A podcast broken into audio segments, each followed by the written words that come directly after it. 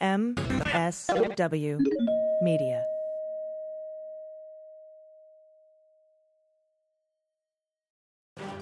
This year's election will determine who draws the lines for both congressional and state legislative districts.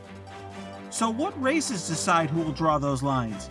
And how can you get involved? Let's get on topic.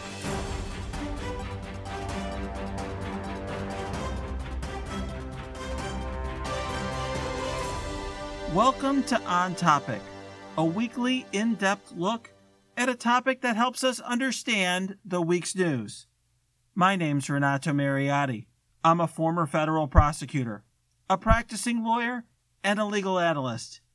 And I'm joined by my friend Patti Vasquez, the host of The Patti Vasquez Show, who joins us regularly in this podcast. Before I bring in Patti, I want to thank our patrons who brought us this episode, with special thanks to Michelle Dew, Andrew Donnelly, James Fromeyer, Jay Gelhausen, Jamie Gordon, Patrick, Steve Hungsberg, Shana Wachinski, and an anonymous patron. You too can become a patron on our website, ontopicpodcast.com. Just click the support link at the top of the page.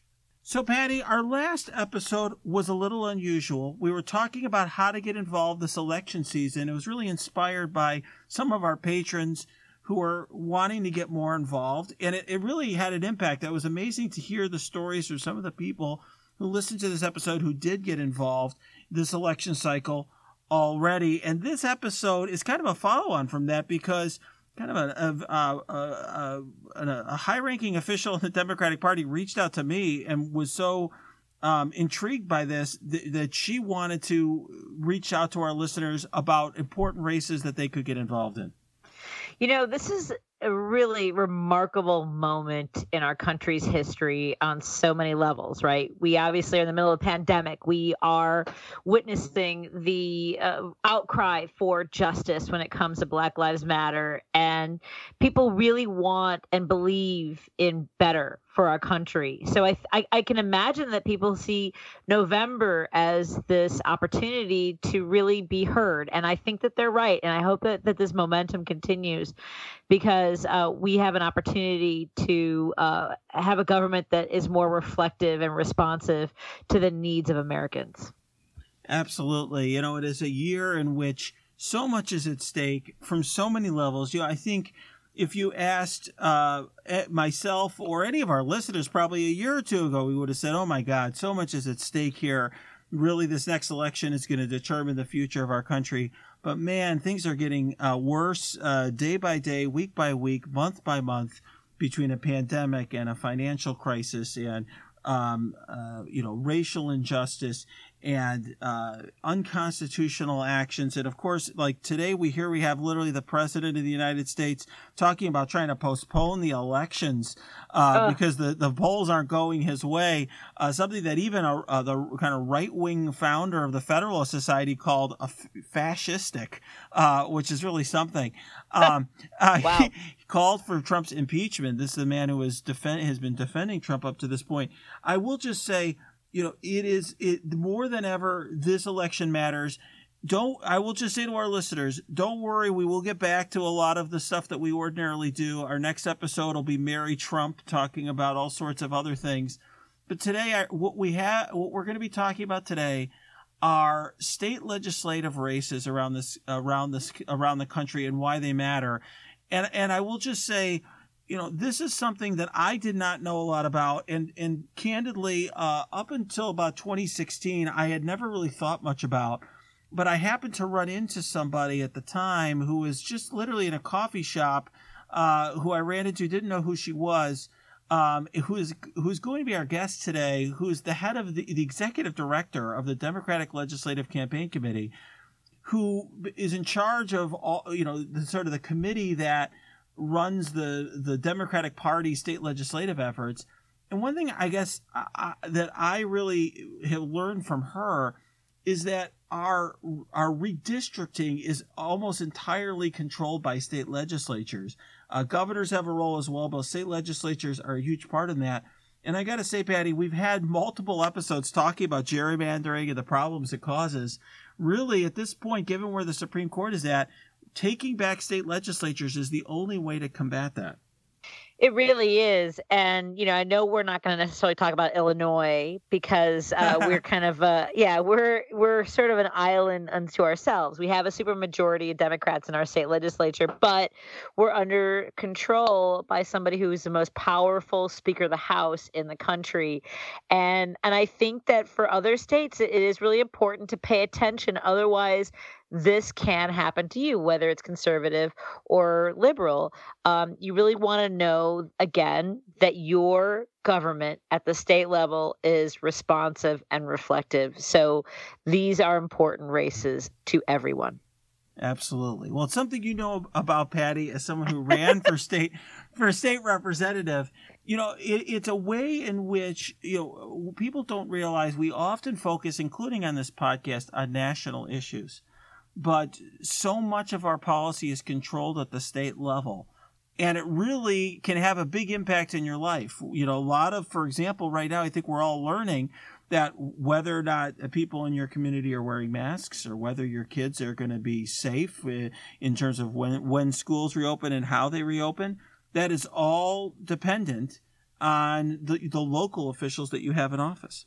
Well, and that's why I got involved over a decade ago at the state level. I mean, I, have always been, uh, because of the household I grew up in, my father was a lifelong Republican and my mom is a, a lifelong Democrat. And I was fascinated by the conversations that they had. And I think that's unique, right? Where uh, there's a couple, I mean, plus they got married in the 70s when mm-hmm. republicans and democrats actually did talk to each other and apparently also get romantic. But um, you know I, I, always believed in our government as a place for ideas uh, and and uh, uh, you know as a force to help people. And, and i have a son who is um, was born medically fragile has special needs that, that uh, I, I wanted to fight for not just him but other families like mine. And, and i learned very quickly that you're right things that are important to us uh, in very uh, immediate ways are determined at the state level more than anything else, whether it's your health care or your accessibility to housing or you know education and economic development. It really is important to pay attention what goes on at the state level.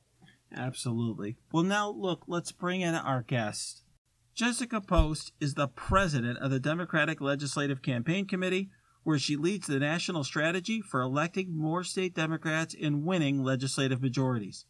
Under her leadership, the DLCC doubled its political spending to 35 million in 2018 and they flipped more than 430 legislative seats from red to blue since November 2016. So now let's bring in Jessica Post. Welcome to the podcast, Jessica. Thanks so much for joining us.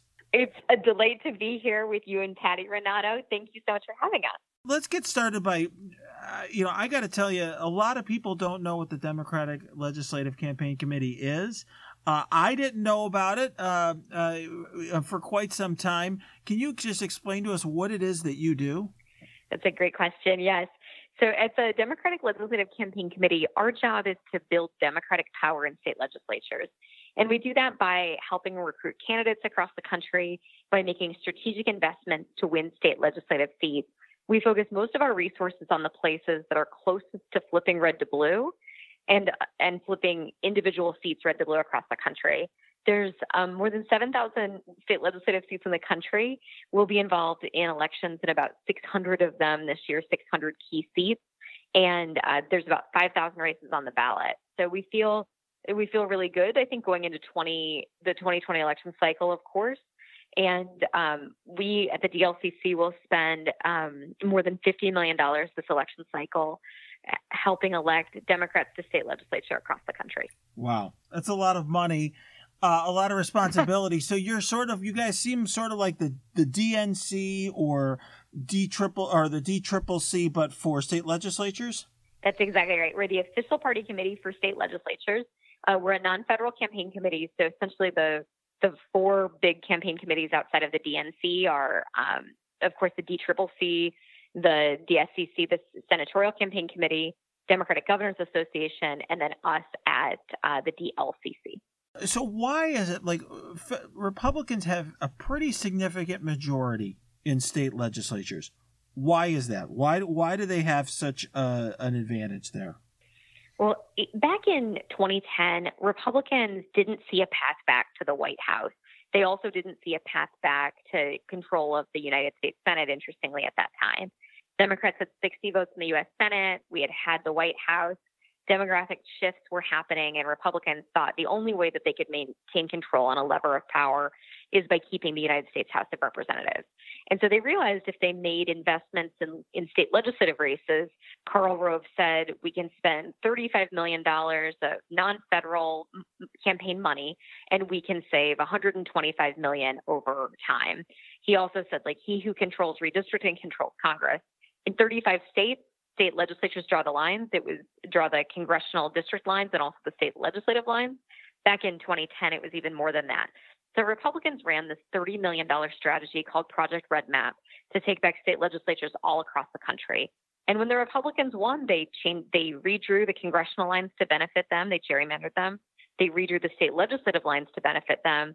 And they also uh, did things to dismantle the Democratic Party, like put restrictions on public sector unions. They moved pieces of legislation around to restrict voting rights, and they really changed the face of power in the state. The Republicans got a really good return on investment by investing at the state legislative level. And so that's thus been their focus. And when I came back to DLCC, um, and I know Renato, we met at Democratic Convention in 2016. I said, um, I'm going to do everything in my power to make sure we're financially competitive with the Republicans. They spent about 45 million on elections last election cycle, and we've continued to stay pretty competitive with them um, with the goal of 50 million dollars. And so a lot of what we've had to do is just make sure that people care about state legislatures and try to shift the perception and, and get people to really understand what state legislatures do because a, a lot of folks on the national scene don't. Yeah, so I mean, it's a bit of a backstory. I, I, when I met when I met you, Jessica, I didn't know anything about what the DLCC was. Didn't know the work. I didn't know who you were. I didn't know the work you did. And I have to say, since that time, we've made a lot of progress in that area. The 2018 election, very significant victories in a number of different states. But can you can you explain exactly why it is that, for example, in 2010 it was that that Rove made that made that pitch to have that investment, and now 2020 is also a pivotal year. Yeah, in, in that's in 2011, the district line, both congressional and state legislative district lines were redrawn. So 2010, so every year after the census, the census happens, and obviously that's that's a whole other story. But mm-hmm. the census happens uh, we'll see how it happens this year. But in 2010, the census operated normally. Uh, folks filled out their census data, and then legislative districts uh, and congressional districts become um, malapportioned because legislative and congressional districts both have to be a particular population. So as people move around, the population of the areas change, and so thus the district lines need to be redrawn. And so state legislators go into legislative session in, in the year after a census or the second year after a census. And by the election year after the census, they need to make sure that there are new district lines representing the population changes of the last 10 years. And so Rove realized look, if I can manipulate the districts to benefit Republicans, then for the next decade, I'll have control of Congress. And, and that's nearly what they did have for the next decade. They had a near decade long grasp on Congress. And that in 2010, it was a really tough year for Democrats. We lost a lot of things. It was President Obama's first midterm election. So the Republicans like to say preparation met opportunity. For us in 2020, we have the reverse of an opportunity. We have uh, Vice President Biden at the top of the ticket polling very well we have a great opportunity to flip state legislative chambers across the country. We actually say it's a 20 year election because it's the first time in 20 years that we'll have a presidential election on the redistricting year. In the next 20 years, you know, I'll be 60. Hopefully, I'll be retired in Northern Florida, running an ice cream shop.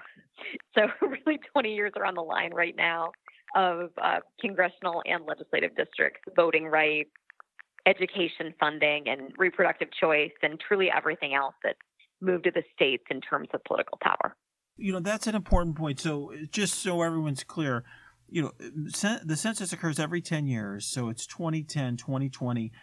redistricting is going to happen next year in all of these states. And it, it, it occurs on a state by state level. So, for example, in my home state here of Illinois, where Patti and I are, it's the Illinois state government that is going to control redistricting, even for federal races. Very important. So, for example, I, um, you know, I uh, when I was a federal clerk, I clerked uh, for a federal judge in Texas. At that time, the Republicans were massively gerrymandering Texas to make sure that Republicans got extra seats there. In other states, it has. Uh, in certain states, it's gone the other direction. So, can you explain to us what wh- who controls the redistricting process at the state level, and does, does that vary from state to state? Yeah, that's a great question. No one in Washington D.C. draws their own congressional district. It's all of this is done inside state capitals.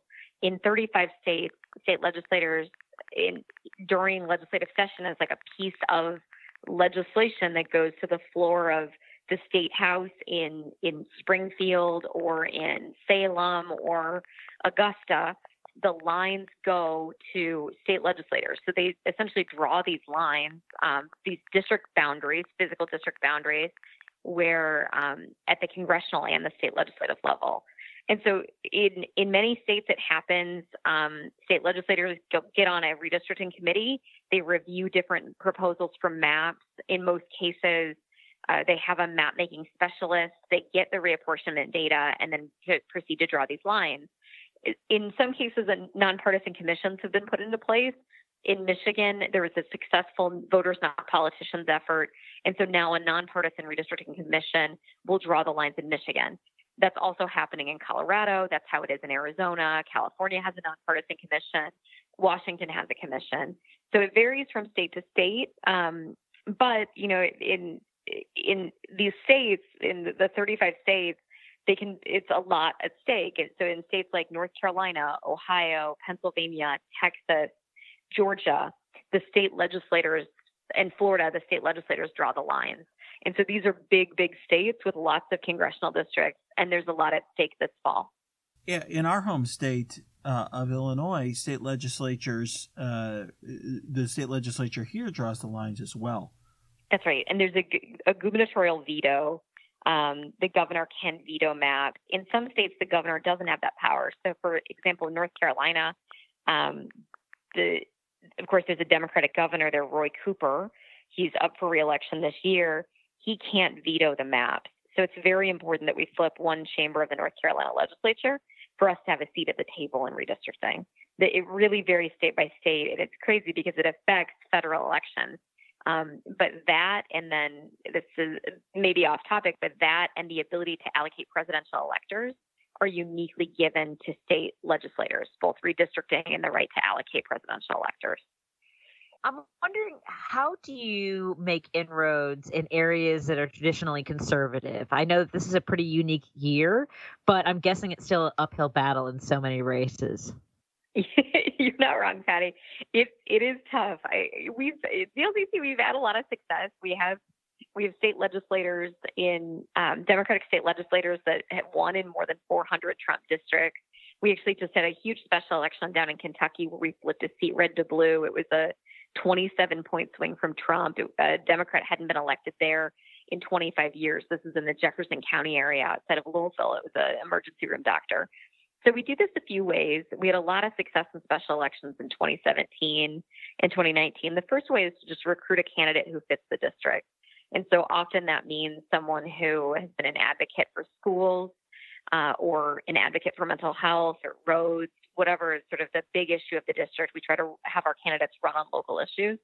And then we try to find someone that fits the community. Up in Wisconsin, we won a special election with a woman named Patty Schachtner.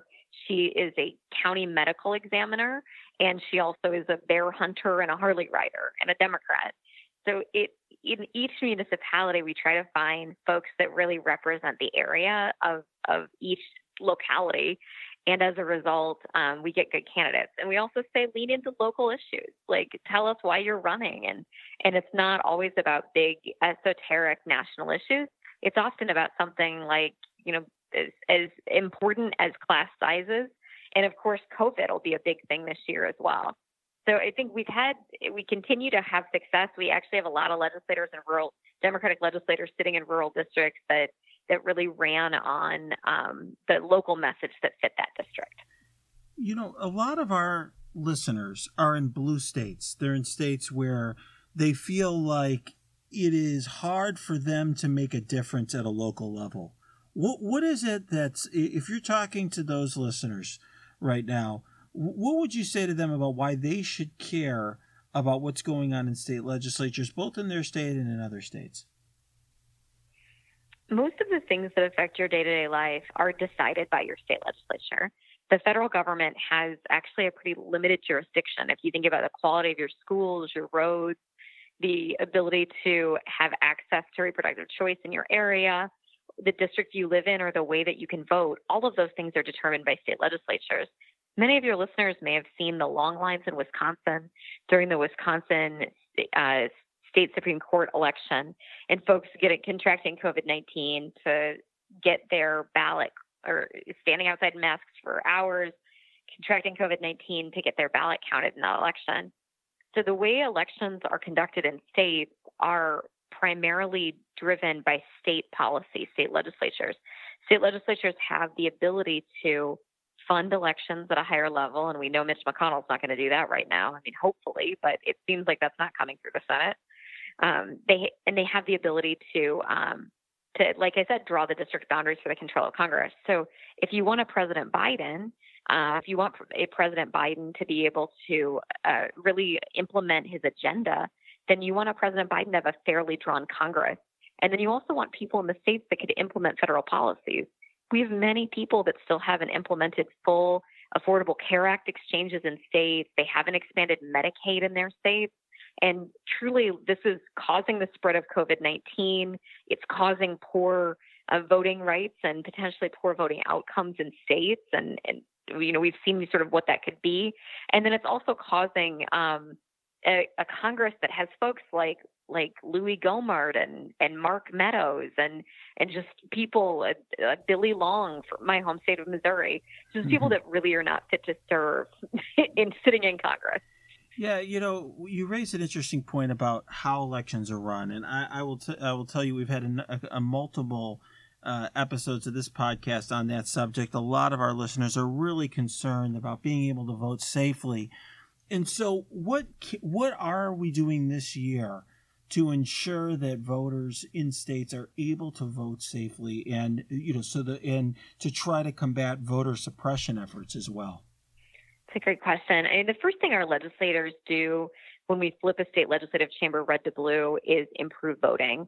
And that's something that happened in Virginia. We flipped state legislative chambers in 2019. I'm sitting in Virginia, and it's a state that immediately put automatic voter registration into place, allowed people to vote by mail, and is providing additional funding for local elections. They did that in their special legislative session.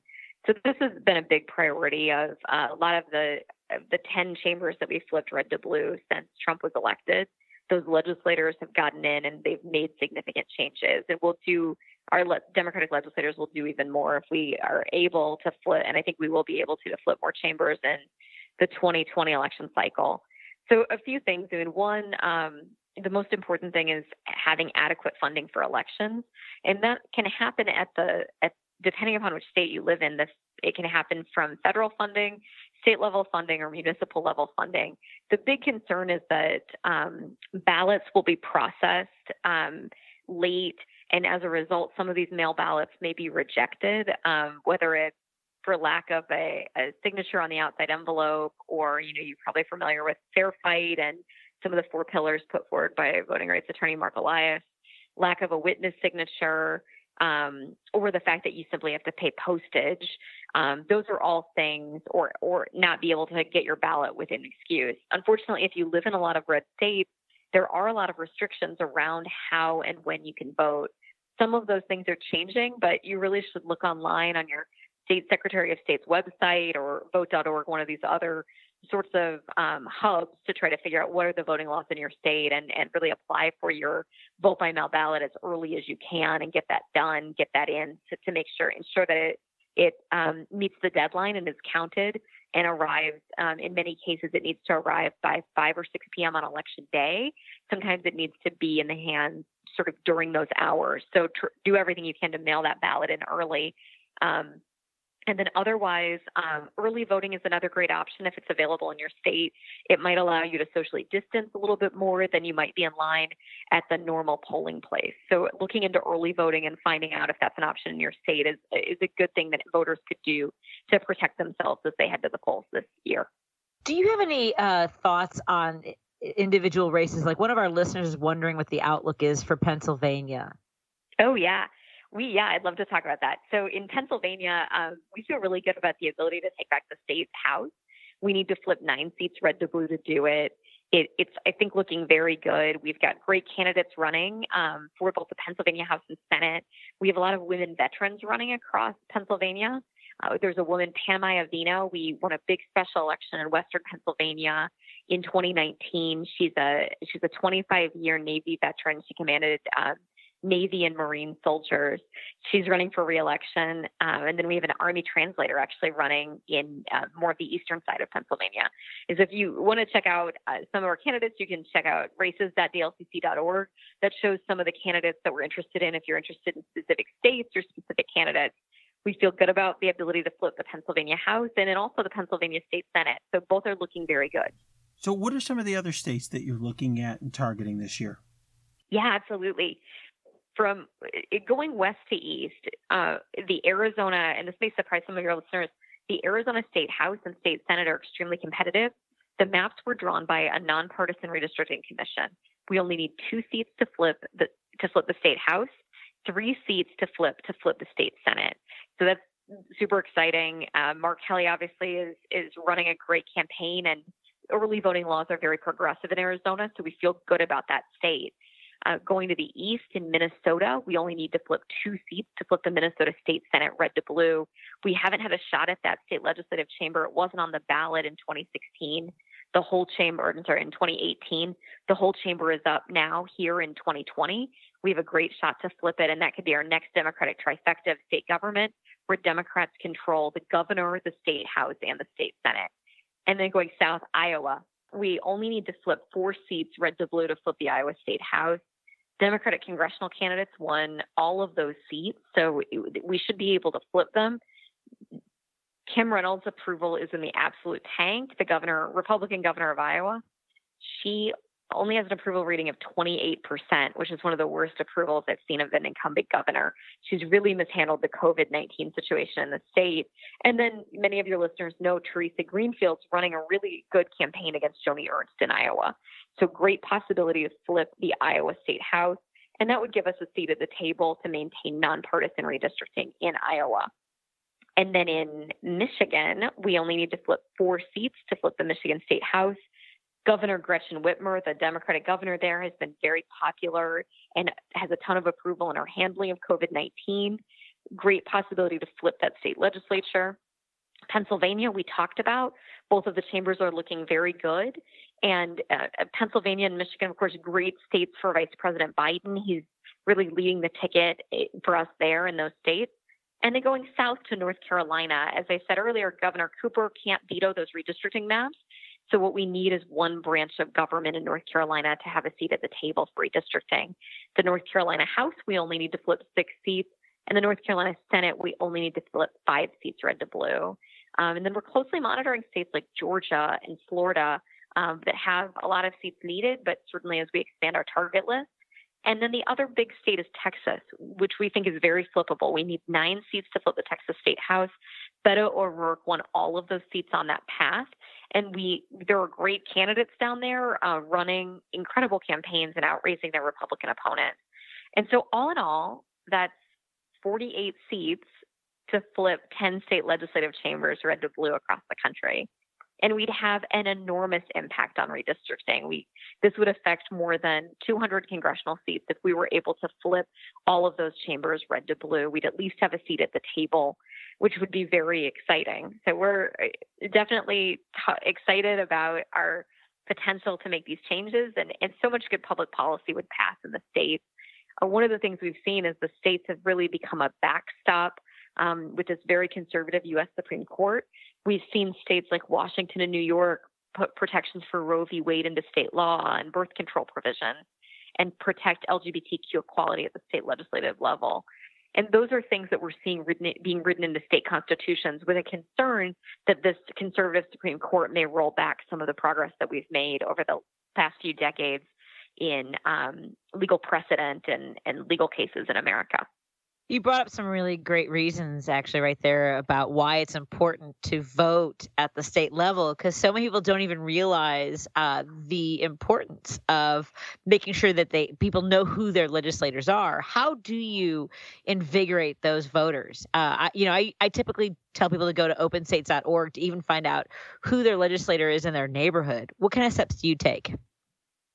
That's such a good point. I, we've been on a long campaign at DLCC to even get people that are involved and volunteer on campaigns, right, to to care about the state legislatures. And you know that most a lot of local Democratic activists did, but what we would find is some of these folks that lived in these blue islands just weren't as interested in the state legislatures.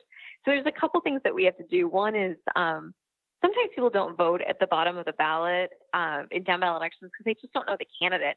So a lot of what we've done uh, is working with candidates to whether you know it used to be we really encourage candidates to door knock. Not so much of that's happening now, of course, but to host Zoom town halls, to do to make phone calls, to handwrite postcards to their neighbors, to really get out and and say to their neighbors like, hey, in this time, um, we really need you to go out and vote. And people are much more because they're at home, but people are really understanding the stakes of state government right now because the federal government has failed us on every level during this COVID crisis.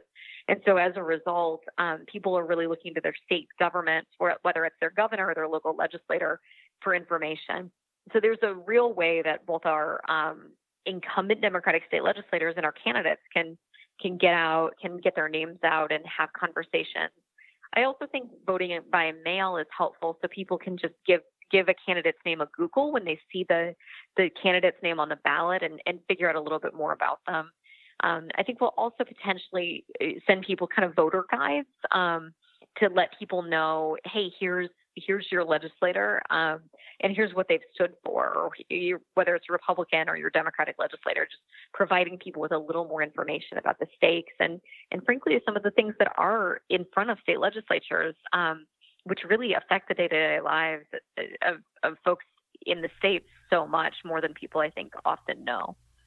You know, one advantage that I think Republicans have had is they seem like they've really focused a lot on developing leadership at a local level, which ultimately it's almost like a farm system. I think that bubbles up and creates a lot of strength throughout their entire party. Is that is that do you do you think that the that our party needs to concern itself more with developing uh, you know strength in terms of local party organization and and local leadership uh, running for offices like state representative? Yeah, I, I absolutely agree. I think like we there's two things. One, you know, as we develop leaders, especially with cam increased campaign finance costs, really having someone spend some time in the state legislature and develop out their network reduces some of the class barriers to running for Congress or running for the U.S. Senate. You know, we have so many examples of people like President Obama or um, Senator Tammy Baldwin and others that started Stacey Abrams, um, who used to serve on our DLCC board when she was the minority leader of the Georgia State House. Folks that started in state legislatures that now are, are national names, Sherrod Brown, um, Jeff Merkley, Jon Tester.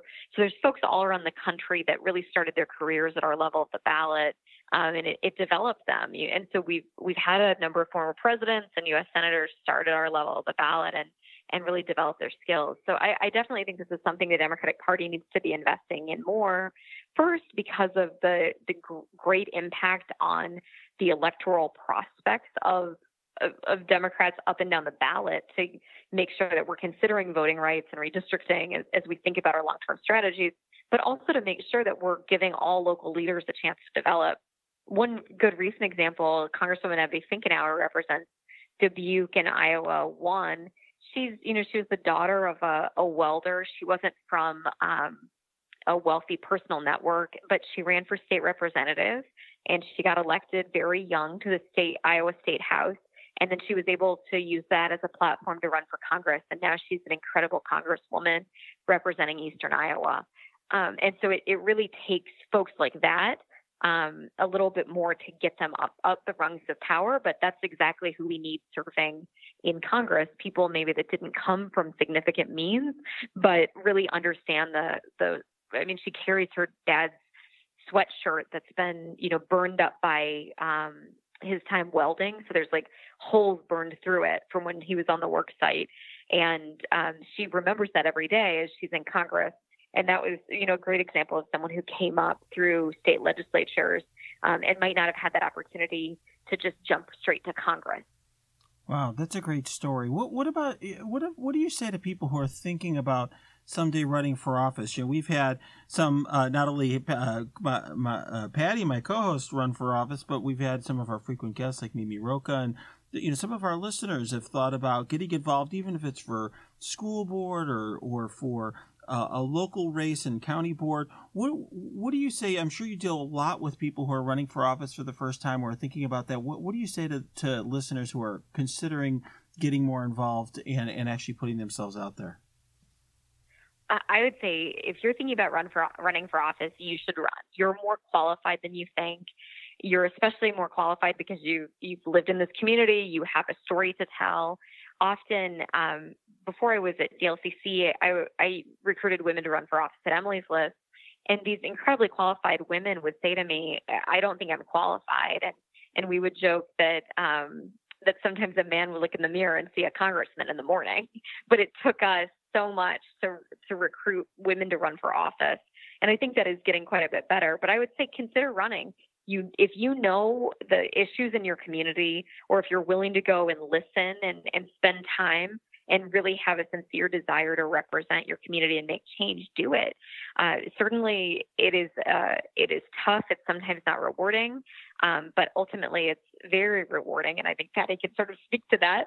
But it's it's worth it. We need more people um, from diverse backgrounds running for office, and, and that's how democracy should work. It, it is how it should work, but how do you, uh, you know, with the work that you do, help those who run against that sort of, you know, in Illinois, obviously we have the machine. Everywhere you have special interests. I mean, the biggest uphill battle for any candidate is really getting uh, the money. Um, and so it, I agree with you. If you know, if you ever have the urge, you absolutely should run. But how do you help those get over the hurdle, in particular when it comes to the money aspect? That's such a good question. Yeah, one of the things I came back to the LCC from Emily's List in 2016, and I had seen I was the field director at the LCC in the 2010 cycle, and so I saw uh, these losses, and it was in part because the Republicans outspent us three to one. And so the first thing I was determined to do was, as I said earlier, to just make sure that we were financially competitive. But the other thing that I realized was, um, in order to allow more people to have the opportunity to run for office, to, in, for us, that meant getting the candidates that we thought would be really good to run. We needed to make sure that we helped build digital fundraising operations so folks could send fundraising emails and also to make sure that people knew how to call through their networks to raise adequate funds. And then also we could provide support um, if the grassroots funds were not as adequate uh, for us to be able to provide infusions of resources into states to get people over the line. And so right now we have, uh, and probably this is happening currently in some time zone, but we have teams of regional finance advisors uh, from our campaign services department who travel the country and help candidates with call time, help candidates set up finance operations. And one thing that it maybe is encouraging to your listeners is it is getting better. Um, more and more eh, folks from across the country uh, gave to congressional candidates. They used a lot of Democratic national donors used to just be very interested in the U.S. Senate. Now that's moving down ballot. A lot of grassroots donors who can give two dollars, five dollars, are starting to give to state legislative candidates and starting to give to congressional candidates. So it's it used to be um, you had to be much more personal means and um, be able to raise, I, I would three to four hundred thousand dollars from your personal network to run for Congress. I think a lot of that is changing, and I, that is encouraging in part because the Democratic grassroots and, and national Democratic donors have gotten so much more interested in in helping support candidates as they go down the ballot. So I'd say if you work hard, if, if you're willing to to call through your personal network at least for a, a five to twenty five dollar check, depending upon the level of your ballot you're you're running for, you should try it out. Um, it's hard work, but uh, people will want to invest in you, and also people want change, and so that's part of the reason we've seen such great fundraising numbers even during this um, economic crisis in states like Texas and North Carolina because folks from around the country and in their states are really stepping up to make contributions to state legislative candidates. So Jessica, you know, we often on this on this podcast are talking about news of the week, what's going what's going on, what happened this week, how can we understand bigger issues in the world. But we've really tried to focus a little bit on this election in part because this is an opportunity for all of us to change our country and change our communities. You know, we are in a in a world right now that many of us are pretty unhappy with for all sorts of reasons. And people want to know how they can make a difference. And what i what i'd love to know is for our listeners if if there's somebody who's listening who's who says i want to get involved. I want to make a difference. What can they do this year over the next 100 days to make a difference in legislative uh, races in their state and also in other states?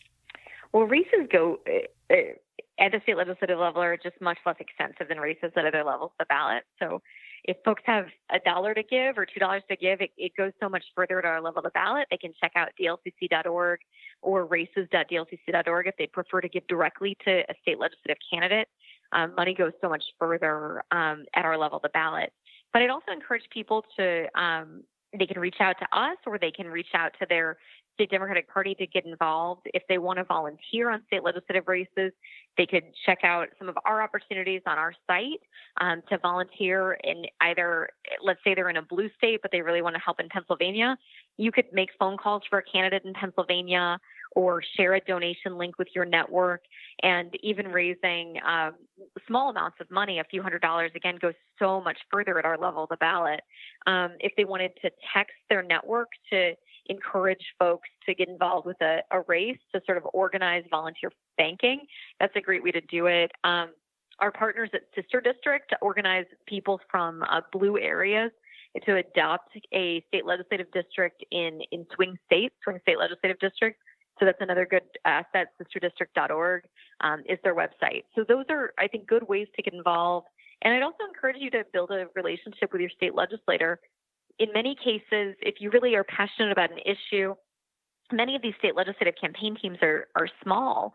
So in Delaware, for example, a state legislator once told me uh, he wasn't for medicinal marijuana, and then he had a a this is several years ago, and then he had a campaign volunteer that it, that it was essential to, and he changed his position. So you really can have big influence as well um, on democracy in many of these small states. We used to say if you think democracy is broken, you should go um, knock on doors in Montana in these state legislative races because truly the grassroots still is happening at our level the ballot and in these small districts in Montana and Iowa and, and New Hampshire you really see um, good old fashioned when we can finally evict a door knocking, good old fashioned democracy with people really neighbors talking to neighbors. And for me, that that's why I love this work. Um, that shoe leather still really matters That I level of the ballot, and now it's phone calling, but it's it's truly rewarding, and I, I think people might feel an outsized impact um, because they could play such a major role and, and maybe even use some of their skills to help a state legislator with their website, et cetera. So uh, state legislative candidate. So I'd encourage folks to get involved. I think they'd find it really rewarding. Yeah, and I will just say to our listeners, um, many of you know me talking about national issues, but I have donated to multiple state representative races this year. I've donated to county board races this year. Uh, I am involved locally um, in races that I care about for people who I know and where um, a hundred dollar contribution is a lot of money, uh, or spending a day going door to door or making phone calls uh, can make a real big difference. Patti uh, did that going door to door in her own race, uh, and uh, isn't that right, Patti? Oh yeah, and, uh, and, by the way, Renato, also incredibly grateful for all the help that you gave me. Uh, but you're right about the idea that uh, you know when a legislator knows personal stories, uh, they really do bring that to the floor of their chamber. So thank you so much for getting that across to folks because I can't uh, impress upon them how crucial that is. Well, thank you so much for joining us, Jessica. I really appreciate it. I think it's uh, going to give our listeners uh, kind of a, a new avenue in which they can get involved this election cycle. Thank you for joining us for this episode of On Topic. Please subscribe to this podcast, go to your app and review the podcast, and join us for our next episode. I'm Renato Mariotti. Until next time, let's stay on topic.